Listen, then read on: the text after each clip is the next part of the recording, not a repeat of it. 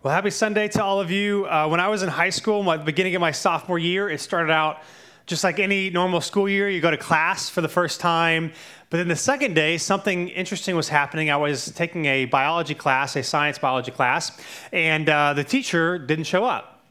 And so they eventually got someone else to come into the, to the classroom. And then the next day, we had another substitute. And the next day, we had another substitute. And come to find out on Friday of that week that our teacher, who was only there for the first day, quit her job and moved back to, with her family in some other state in the country. So that's an interesting start to the year. And so what they eventually did was they got this uh, older teacher, they had her come out of retirement, and she started teaching us biology, which is all well and fine, except she was very boring, and we all were failing.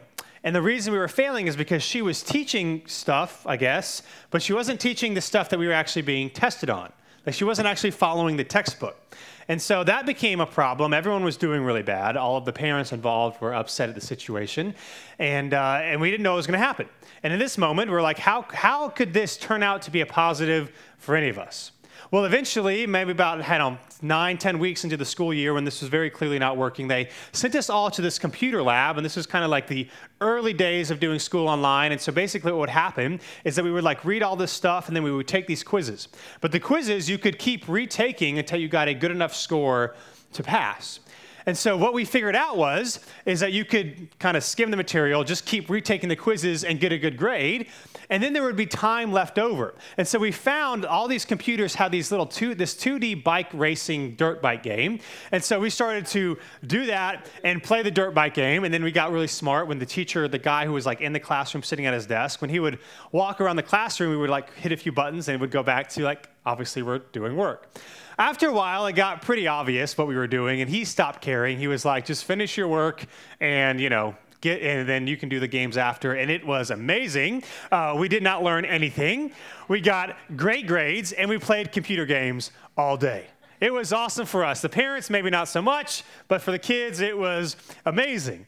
Right? We had a situation that looked awful and ended up being better than a 10, or 10, uh, someone in 10th grade could ask or imagine. And I say that because today, as we continue through the Gospel of John, we are going to see Jesus uh, answering a question about what is to come for you and for me. Or maybe I want to set it up this way by asking this question, right? How can God's kingdom, uh, how good can God's kingdom really be when life here can be so hard? Right? One of the themes of the Gospel of Mark, the story of Jesus' life, is God's kingdom and how he is inviting us into it. The question, though, is how amazing is God's kingdom, is the kingdom that He is inviting us into, when life today is so difficult? And we know all this. I mean, it seems like every single week there is something else that happens in the news. There is something noteworthy that's depressing and tragic and sad. And so when we see all that is happening in life, and then we talk about this God who loves us and who has created this kingdom for us and that He's inviting us into it, it's really hard to see all those things and say, is it really worth it? But how good can it really be when this creation that you created is like it is today? That's the question that lies before us. And so, if you have a Bible, uh, go ahead and open up to Mark chapter 12. Uh, Mark chapter 12. If you don't, there's a black one around you. If you pull out one of those Bibles, you'll see this little name card. You can just put that to the side. Uh, we'll get that to that later. Um, but I invite you to turn and read with us. We've been going through the Gospel of Mark. Uh, now we are in what is called Passion Week. This is the last week of Jesus' life. The last couple of weeks, we have seen how he has challenged the temple system in Jerusalem and the religious leaders. Uh, and they want to get him arrested, they want to have him killed for what he is doing because they want to know what the authority by which he has to do what he is doing. And so they're upset with what's going on. And then today he's going to be confronted again by another group of religious leaders, again, asking him another question, trying to stump him. And here's what he is going to say. Again, the question for us this morning is how can God's kingdom really be good when life can be so hard? And here's how we're going to see it. It says this in uh, Mark chapter 12, verse 18 says, uh, uh, we'll give you some pretext real quick. We're going to read about the Sadducees. I want to explain this. So, this is going to be a little bit different this morning. I'm going to explain all the text first up front because there's some interesting information, and then we're going to apply it at the end. As we read this, we are going to read today about the Sadducees. Now, the Sadducees were another group of religious leaders uh, in Jerusalem. This is the only exclusive encounter that Jesus has with the Sadducees in the Gospel of Mark. They were one of various sects in the religious Jewish tradition, uh, they were one of the dominant traditions along with the Pharisees, but they also differed quite a bit. And so, really quickly, a high level view here. Uh, the Sadducees, some of their differences between the Pharisees was they didn't believe in angels and demons. Uh, they pretty much only believed in free will and not God's sovereignty. Um, they only followed the written Torah, which was the first five books of the Old Testament Genesis, Exodus, Leviticus, Numbers, and Deuteronomy. And so they rejected the rest of the Hebrew writings, of the writings and the prophets, which means they also rejected the afterlife. Uh, they, deny, they, did, they, they deny the existence of angels, demons, and the afterlife because these things were taught exclusively in the latter parts of the Torah or of the Hebrew Bible and not in the beginning. They weren't really mentioned. And since they only followed the first five books, they didn't believe in these things. And so uh, this is who Jesus is confronted today. Now, side note, one other thing the Sadducees were also highly involved in the temple and in the priesthood. Um, they were highly involved in the politics, and a lot of the high ranking Jewish people of the day uh, might have found themselves as a part of that sect. And so when the temple was destroyed in 70 AD, the Sadducees also fell apart pretty quickly after that. So that's who Jesus is going to be confronted with today. Again, we'll explain all the text and then we'll apply it. Here's what it says Mark chapter 12, verse 18. It says, Sadducees, who say there is no resurrection, came to him, which is Jesus, and questioned him. And here's what they said, verse 19 Teacher, Moses wrote for us that if a man's brother dies, leaving a wife behind, but no child, that man should take the wife and raise up offspring for his brother. Now, really quick, this is what's called a, a levirate marriage, which is a, again, a lot different than our culture today. So I just want to explain what's happening here so you and I can understand. Uh, levirate marriage basically involves a widow, who, a childless widow, a woman whose husband dies. And the, the, the, custom would be not just for Jewish people, but for a lot of ancient cultures. Even some cultures today still practice this that if a childless widow dies, she will marry her, her, her husband's brother if he has any. Now, she does this for one of two reasons, or for two reasons. One, uh, to ensure marriage and protection for the widow. Uh, being remarried was a hard thing to do. A woman in ancient cultures had no rights, had no privileges, uh, and so it was a way to protect the women, but also to provide an heir for her dead husband so that the inheritance, if the family owned any land, that all of that could stay within the family. In a highly agricultural cult, uh, culture, land was everything. And so what would happen is it would allow her to remarry marry, uh, hopefully have children, which would help her in her old age, is pretty much your, your retirement plan. Uh, and crimes, to ensure crimes were dealt with legally, uh, she would often also have to be married because everything went through the husband or the man of the household for much of human history. And so, again, again what that basically means is that if you have no man in your life, you have very little legal standing. And so there was protections set up. Now, as much as we might say, yeah, that's not right, and so we're glad we've progressed in some ways, it's also helpful to know that this is also true for even America for much of our history, right? Because until fairly recently, if you were a woman, uh, you could not vote, you could not buy a house, you could not even get a line of credit if you did not have a man to do that through. And so this is how the ancient world worked. And so a levirate marriage kind of ensured that a childless widow would not be left out on her own. And so that was a custom. And so they're asking Jesus again this question, verse 19 Teacher, Moses wrote for us, so this is in the Torah, uh, that if a man's brother dies, leaving a wife behind, but no child, that man should take the wife and raise up offspring for his brother. So knowing that, here's the question There were seven brothers. The first married a woman and dying left no offspring. The second also took her and he died, leaving no offspring. And the third likewise. None of the seven left offspring. Last of all, the woman died too. In the resurrection, which they, of course, don't believe, but they think Jesus believes, when they rise, whose wife will she be since the seven had married her? Right now, this is a great question. Like, can we just be real? Like, this is a really good question. What's going to happen? Now, what's interesting here is the Sadducees use what they think is a great question, and I think, I think we would think, well, that's actually interesting. Like, what's going to happen to her? Uh, to reject the absurdity of the resurrection right? Because at the resurrection, this woman will have seven husbands, right? They all resurrect together, which again also goes against the ideal of monogamy. So that's going to be a sticky situation. And so, Jesus, if you're right about this whole resurrection thing and this whole kingdom of God thing that people are going to be welcomed into, how is this going to work? Because what's happening here is that the Sadducees, even if they rejected it, uh, just like the Pharisees, uh, believed, uh, I would submit, had the same ideas that, if we're being honest about the afterlife, that you and I probably do as well. Right? Because here's what we probably think, just practically speaking. If you were to think, what is heaven going to be like?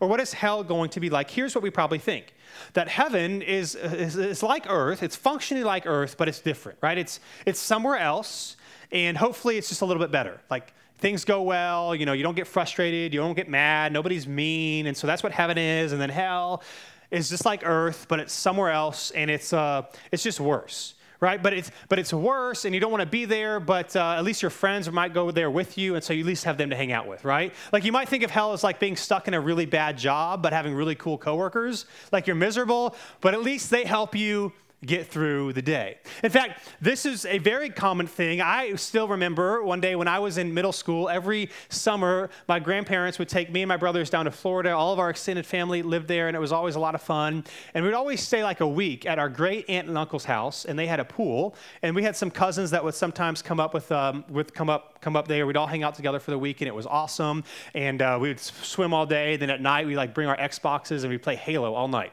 And uh, it was amazing. It was it was uh, Uh, Xbox, it was junk food, and it was body odor. Middle schoolers' paradise. And so one of these evenings, it was super late, and so my cousin's mom came up and was mad at us because we were still, you know, talking. She's like, "It's time for bed." And I guess this particular evening, I'll never forget, we must have been talking about like God because you know my family grew up followers of Jesus. His family, my cousin's family, atheist, not like militant, but just didn't believe in God at all. And so we're talking about these things. And so she's annoyed, and she comes up and she says, "Listen, I don't know, I don't believe this Jesus stuff like you guys do. I'm probably going to go to hell, like, but all my friends are going to be there. Who knows what's going to happen?" Happen, go to bed. Right? But, but functionally, right, hell's probably not the best place. But according to her, my friends are going to be there, and so we're going to get through it. In heaven, if we're being honest, we probably think kind of the opposite, right? There's no more pain. If I, I like my job, uh, my dog will be there, and hopefully they'll talk to me. Like we'll actually be able to talk to one another. Like that'll be really cool. Um, my friends and family, and everyone's just going to be happy, and it's going to be great right? This is how we functionally think about heaven and hell. Now, to a degree, this makes sense, right? Because it's hard to imagine anything other than our current experience. And so we assume it's just going to be like this, but somewhat different, hopefully better for us. And so the question here is by this logic, right? If Jesus accepts the assumption that the life to come is pretty much an unbroken continuity with the present, then he's got a problem right? Because he has to argue on traditional, on a technical grounds, right? If he's going to answer the question, that well, I guess the wife would be the husband of the first man because she married him first, or he would have to concede to the Sadducees, yeah, like I don't know, this is a sticky situation. I'm not sure what's going to happen. And so they probably think that they have Jesus. And if you and I are honest, we probably think the same thing, right? What is he going to say? And so here's his response, verse 24. It says, Jesus spoke to them. Isn't this the reason why you're, why you're mistaken? You don't know the scriptures or the power of God.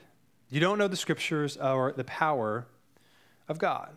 Now, here's what's interesting here um, uh, for Jesus, uh, Jesus says that they are in error. He says that they don't actually know the scriptures. Now, this is a big claim because this is their expertise. This is their life's work, is studying and knowing the scriptures. In actuality, they probably know it better than any of us here. Um, they don't just read the, the Bible or the Torah, they memorized it. And so when you try to do your Bible, your Bible in a year plans, right, and you get to Leviticus and by chapter three, you're like done, imagine not just reading it, but having it memorized. I mean, they knew this stuff. They knew they were depth. It's all that they did, right? The one thing that they actually did know, if they didn't have a lot of other practical life skills, was the scriptures. It kind of makes me think too, like sometimes when I get together with pastors, and you know, ministry can be hard. It's an honor, but it can be difficult to walk through difficulties with people. And so sometimes people talking about, man, they just want to get another job and try something else out. And sometimes I'm like, yeah, that sounds great, bro, but we got no other skills. Like, what else am I going to do? I, I don't know. So hopefully I'm decent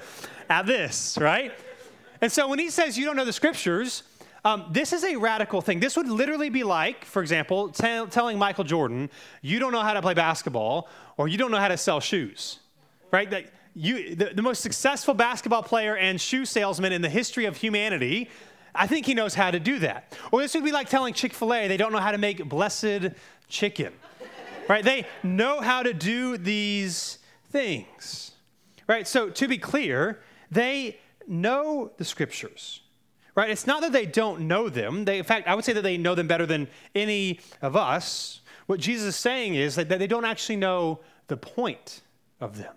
They know the chapters, they know the verse, they know the customs. They could spit out any question you have. If there's an answer for it, they would know it, but they're missing the point. In fact, here's what he goes on to say. He says this in verse 25. He says, For when they rise from the dead, they will neither marry nor are given in marriage, but are like angels in heaven. In other words, what he is saying here is that the resurrected life is not about a prolonged earthly life that's a little bit better if you're in God's kingdom, but it's instead it's in a entirely new and different dimension. Again, they think similar but better. If you're married seven times, you're going to have to figure this out because life is kind of the same but just a little bit different. But yet, for Jesus, what he is saying here is that these earthly realities that you and I know, for example, marriage is the one they brought up, are insufficient to explain the life to come. It's an entirely different category, just like angels in heaven. Now, I don't know about you, I have no idea what it's like to be an angel in heaven, right? It's a completely different category or dimension than I am used to. It's totally different. And in fact, Scripture actually hints to this at a couple of times. One of the times it'll be on the screen in 1 Corinthians chapter uh, uh, 15, and starting in verse 40, the, Apostle Paul was given a glimpse or a vision into heaven, and he's talking about the resurrection and the resurrected bodies and how are they and how they're going to be different. And I'm just going to read a couple of verses to talk about how it's altogether different than you and I can imagine. It says this in, in chapter 15, verse 40. It says, There are heavenly bodies and earthly bodies, but the splendor of the heavenly bodies is different from that of the earthly ones. There is a splendor of the sun, another of the moon, and another of the stars. In fact, one star differs from another star in splendor. They are all different. Verse 42 So it is with the resurrection of the dead sown in corruption, raised in incorruption, sown in dishonor, raised in glory, sown in weakness, raised in power. He's talking about the differences between our earthly life and existence and in God's kingdom. Uh, verse 44 again, sown in a natural body, raised in a spiritual body. If there is a natural body, there is also a spiritual body. Now, he's, what he's talking about here in the, chapter 15 is all about the resurrection of Jesus and all these sorts of things. His point is that what is to come and is entirely different than what you and I are living in a part of now. So, therefore, of course, it is hard to explain something that we have no concept of. Right? It's like trying to tell a toddler the grandeur of a sunset on the Grand Canyon. Like they have no idea of really appreciating or knowing what that's like, or trying to explain a tropical beach to someone who has only ever lived in the Arctic and has no uh, access to technology. Trying to explain the warmth and colors and all these, like they, they have no idea saying what you are talking about. Right? It's going to be completely different. Now, that being said, this might sound good and all. The question, however, is where does Jesus base this idea that the resurrection is a real and is a different thing?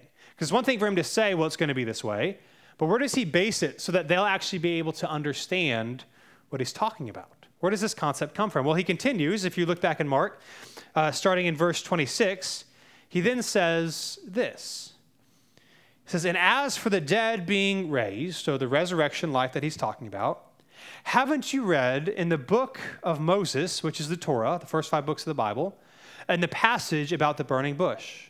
How God said to him, I am, a, I am the God of Abraham, the God of Isaac, and the God of Jacob. He is not the God of the dead, but of the living.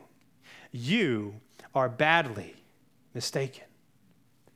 In other words, what does Jesus do here? He does something extremely fascinating. He quotes from the Torah or from the Pentateuch, like the first five books of the Bible, which the Sadducees believed in. He, he pulls from Exodus chapter 3, where Moses is confronted by God at the burning bush, where he's uh, uh, telling Moses to lead his people out of slavery into Egypt. Right? And so that's the story he's pulling from. And he talks about Abraham and Isaac and Jacob, who were essentially the beginning of the Israelites. You can read about this in Abraham, or sorry, in, Genesis chapter 12, where God calls Abraham, says he's going to make him into a mighty nation, out of which God is going to bless the entire world, right? Out of which the Messiah, Jesus, is going to come. And so what he says here is that you're missing it, right? When God confronted Moses at the burning bush, what does he say? He says, he does not say, I was their God. He doesn't say, I was the God of, of Abraham and the God of Isaac and the God of Jacob, but they're dead now, so now I'm your God. What does he say? He says, I am their God. Even in their earthly death, I continue to be their God. What Jesus is saying here is that God is not the God of the dead, but that he is the God of the living. And he's not using the rest of Scripture to explain to him how the Sadducees should believe the writings and the prophets in all of the Hebrew Bibles. He's simply meeting them where they're at, taking what they believe to be true to show them that this is what God has meant all along. And so, what I want to do here before I apply this text, text is I want to point out something that, that has always fascinated me about Jesus. It's something that we easily miss. What we see happening here as Jesus confronts the Sadducees right where they are is this that Jesus always meets people where they are. Jesus always meets people where they are. What does Jesus not do? What that you and I might think he's supposed to do, right? He doesn't argue with the Sadducees that they should accept all of the Hebrew scriptures. And then the point throughout the other Hebrew scriptures where it talks about, you know, God caring for those and, and Sheol and, and God and the resurrection life that Jesus is talking about, all of these things. He doesn't do that, although he could. Instead, he meets them where they're at. He takes the Torah, the first five books alone, and uses that to show them the nature of God. And in fact, he actually does this all throughout Scripture. Let me give you a couple other quick examples. In John chapter 11 is the resurrection of Lazarus. You might be familiar with the story. Lazarus, his friend, has died, and he waits four days before bringing him, healing him, and bringing him back to life. Now, the question is why does Jesus wait four days to resurrect Lazarus? Well, the text doesn't say this, and I'm sure there are probably multiple reasons that went into it. But one of the things that is likely is that the Jewish, the popular Jewish belief at the time was that when you died, the soul, your soul would hover over your body for three days, hoping to re-enter your body, and or your soul's kind of lost and confused. And after the third day, your soul kind of essentially, this is like basic, explaining basically here, kind of figures out you're dead, and they go on to the afterlife. You can read about this in the rabbinical lit- literature known as the Talmud. Now, the scripture doesn't say this, but Jesus, we know this. Jesus does not have to wait to resurrect Lazarus. He doesn't have to wait four days. Or he could have explained to them how, hey, I know this is a popular belief, like after you die for three days, you're not really dead, dead till day four. He could have explained to them, well, it's not true. But what does he do? He simply comes and meets him and resurrects them so that they could not doubt the power of Jesus that Lazarus was not just dead, but he was dead, dead. And he meets them where they are. Or in John chapter 4, the story of the woman at the well, if you're familiar with that story, the woman who had five marriages and then she was living with the person she was living with at this point was not her husband. And Jesus is talking to her, and he could have talked to her and said, Well, here's why this is wrong and why you shouldn't be doing that, and here's why this isn't good. But what does he do? If you're familiar with that passage, he does none of those things. Instead, he, uh, he meets her where she's at. He offers her grace and a chance to experience living water. There are so many examples of this throughout Scripture where Jesus could correct wrong thinking, correct wrong action, do all of these things, but the first thing he always does is meets people where they are. And listen, if you know Jesus this morning, if you would say, Yes, I'm a follower of Jesus, you need to know that this is not just what he did for you when he first met you, but this is what he continues to do for you. Right? Here's what we know Christian or not, five years from now, you're going to think your current self is an idiot. Right? You always think your previous self is dumb, right? So, what does this mean? Jesus, even today, is continuing to meet you where you are. And if you're here today, if you're watching online and you are not yet a follower of Jesus, here's what you need to know that He is inviting you where you are today, not where you think you need to be before He'll, he'll invite you in. He's inviting you, to, he wants to meet with you, with you where you are today, right in the midst of your doubts, right in the midst of your messings up and your sin and your mistakes and your shame. He wants to meet you where you are today. So, again, as a side note, following in the way of Jesus, the question for us then, especially if you are a follower of Jesus, is this Who is someone God wants you to meet with at their level this week? Just really practically speaking, is that this is what our Savior and our Messiah does, where He continually meets people where they are. Who is someone that God might want you to meet with at their level this week? Right? Who is it for you? Who is the one person that you can love? And instead of, see, here's what we often do we, we often put all this pressure on ourselves to know all the answers in case somebody asks me a question and to do all the things right so that, so that I can live my faith. And that it, but it's really intimidating and it's hard. And I'm not always sure the best way to do it. Instead, here's the, here's, the, here's the playbook that you should follow, right? How can I meet someone where they are at this week? Or put another way, how can I love someone where they are at this week? If I disagree with them politically, if I disagree with a lifestyle choice, even if my convictions are biblical and honoring God and theirs are wrong, instead of telling them all the ways that they need to change, how can I simply love them where they are at? Because that's what Jesus is doing here. That's what he's doing here, and that's what he does for us. Now, that being said, I want to apply this text as we get ready to, as we end here today. Here's the, here's the problem for us this morning as we read this text, right? The Sadducees, uh, they deny the resurrection. Uh, they have no idea what the, the God's kingdom is actually like, just like you and I might not. And so they want to know what happens when Jesus returns and everyone is supposedly be resurrected and those that are followers of him invited into his kingdom. How is that going to work? Because again, here's what we often think on heaven as it is on earth, or in heaven as it is on earth, just different, or in hell as it is on earth, just a little different. And instead, what Jesus and what Scripture wants us to invite us into is this reality. Well, here's what we need to know is that what we receive in God's kingdom is greater than anything we could bring into God's kingdom. That what he is offering us is not just a little bit better, but it is altogether different and altogether amazing. See, I don't know if this was if this was like this for you when you kind of think about heaven and God's kingdom, what it's going to be like. When I was a kid, I remember when I was like five years old, we got a Super Nintendo and it was awesome and it was like brand new and we played it all the time. And I remember thinking as like a six or seven year old after having it for a year, when I die, I want them to put the Super Nintendo in my casket. Because for some reason I figured if it's in your casket, it means it goes with you, you know, wherever you go. Now that's kind of funny, right? But, but even now, you know, you know, 20 something, 25 ish, whatever, however long it's been years later, even now we could be like, bro, Super Nintendo is lame. Like, have you seen this stuff they got now? It is so much better. And I think that's how we can do our own life. Like anything that you think is great, anything that you and I think, well, if as long as heaven has this, then it won't be boring and then it will be fine. We are missing out that it is not like this, but better. It is altogether different. And so, what Jesus does here, well, the question for us is what does this mean for marriage? What Jesus does, as a side note here, seem to imply that marriage is not something that's going to happen in the kingdom of God.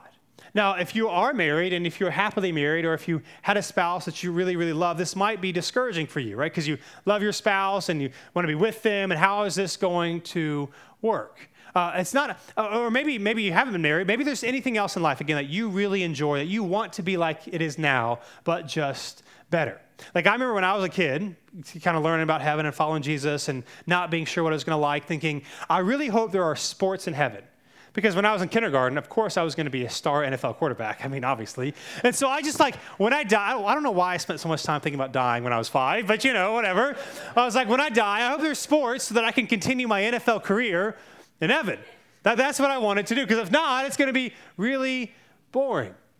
But yet, Scripture points to us that it is not like this, but better. It is altogether different. In fact, here's what it says in Revelation in chapter 21, towards the end of Scripture. Again, John, who was one of Jesus' closest disciples towards the end of his life, gets also a vision of what the kingdom of God is going to be like in the best way possible, again, to explain in human terms something that you and I haven't experienced. I'm just going to read the first four verses. Here's what it says, it'll be on the screen.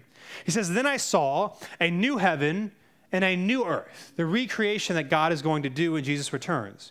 For the first heaven and the first earth had passed away, and the sea was no more. What he's saying there is not that there's not going to be some sort of water, but that the, the evil and suffering, which was oft, often associated with water in the sea, is not going to happen. There's going to be no more pain, there's going to be no more suffering. He says, I also saw the holy city, the new Jerusalem, coming down out of heaven from God prepared like a bride adorned for her husband. Then I heard a loud voice from the throne Look, God's dwelling is with humanity, and he will live with them. They will be his peoples, and God himself will be with them and will be their God. And then verse 4 And he will wipe every tear from their eyes. Death will be no more. Grief, crying, and pain will be no more because the previous things have passed away. You see, what Scripture is pointing to, what Jesus wants us to understand, what John is explaining in Revelation 21, is that uh, what we see in God's kingdom is incomprehensible joy. But the problem for us is we often can't get past our own stuff. We like this. We want it to be like this, but just better. Like a couple of weeks ago, Christina, our family moved to a new house, and God, it was a whole God story. We were really excited about it. We're right near the church. It's amazing. And when we were getting ready to pack up last month, I told Finley we got to take our TV down, and we're gonna. It's not gonna be. We're gonna, it's gonna be down for a week because I had someone coming over who's gonna help me take it off the wall, and she was like not very excited about that. Like a whole week, I can't watch a single show, right? But I'm like Finley we're moving to a much better place. And she's like, Yeah, I mean, she had seen the house and she kind of was excited about it, but she couldn't get past the fact that she can't but watch her show. Right? She's got to know what's going to happen to the, the thing. Even all the shows are the same when you're a kid. The good guy always wins. It's not realistic, right? But she still, like, she was really upset about it.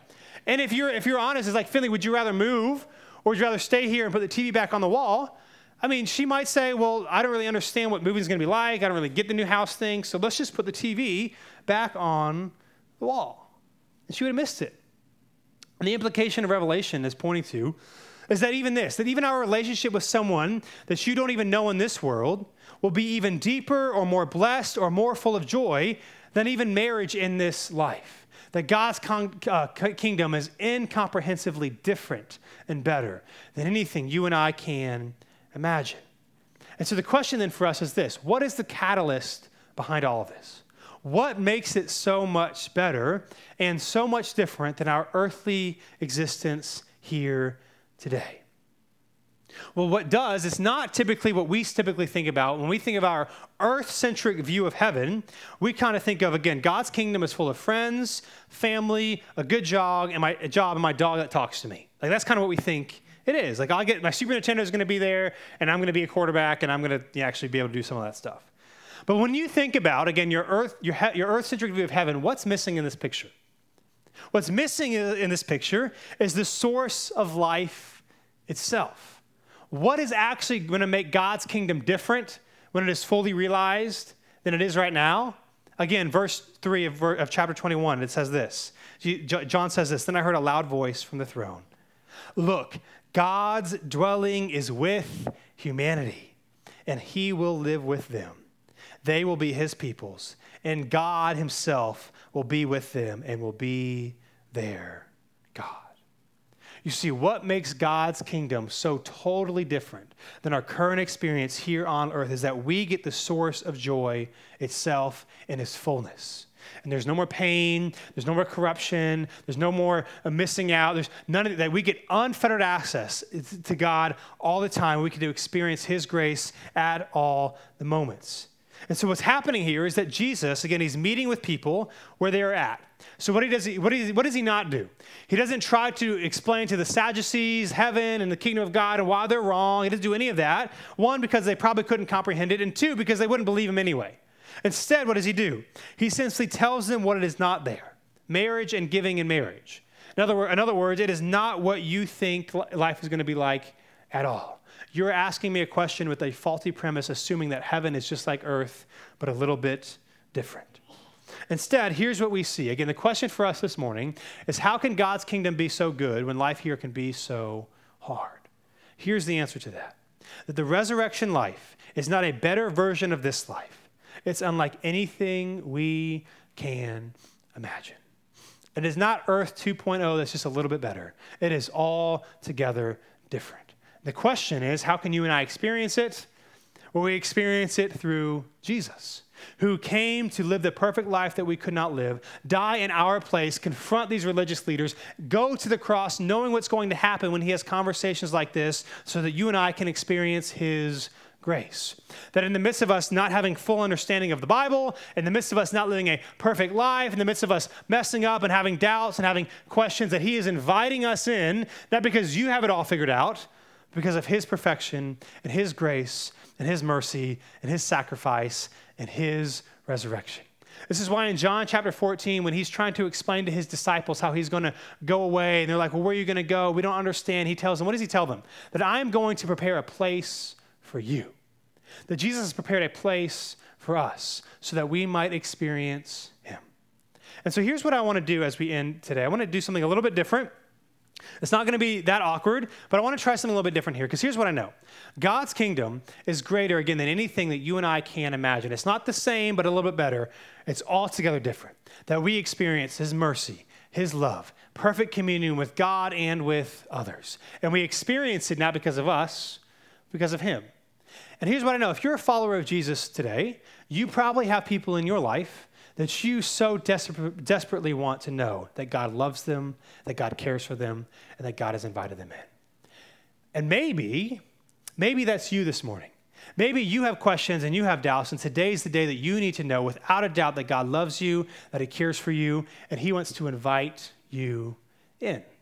So, how are we going to do that? Well, I, I want to do something this morning, and I want to ask God that, that he would allow us, that he would invite, bring more of these people into his kingdom who might not yet know him so that they can experience this resurrected life that is unlike anything we can ask or imagine. So here's what I want to do I want to invite the band on the stage. And in the seat backs in front of you, there's these little cards. Go ahead and take it out. Don't fill it out yet, but I invite everyone to take it out. I've got mine here too. Um, what I want to do in a second is I want to invite you to write, not, don't do it yet, but to write the name of somebody can just be the first name. If you're a follower of Jesus here this morning, who you know, could be a friend, um, it could be a family member who does not yet know Jesus, that you want to experience the resurrected life, the grace and the power and the freedom that Jesus offers them.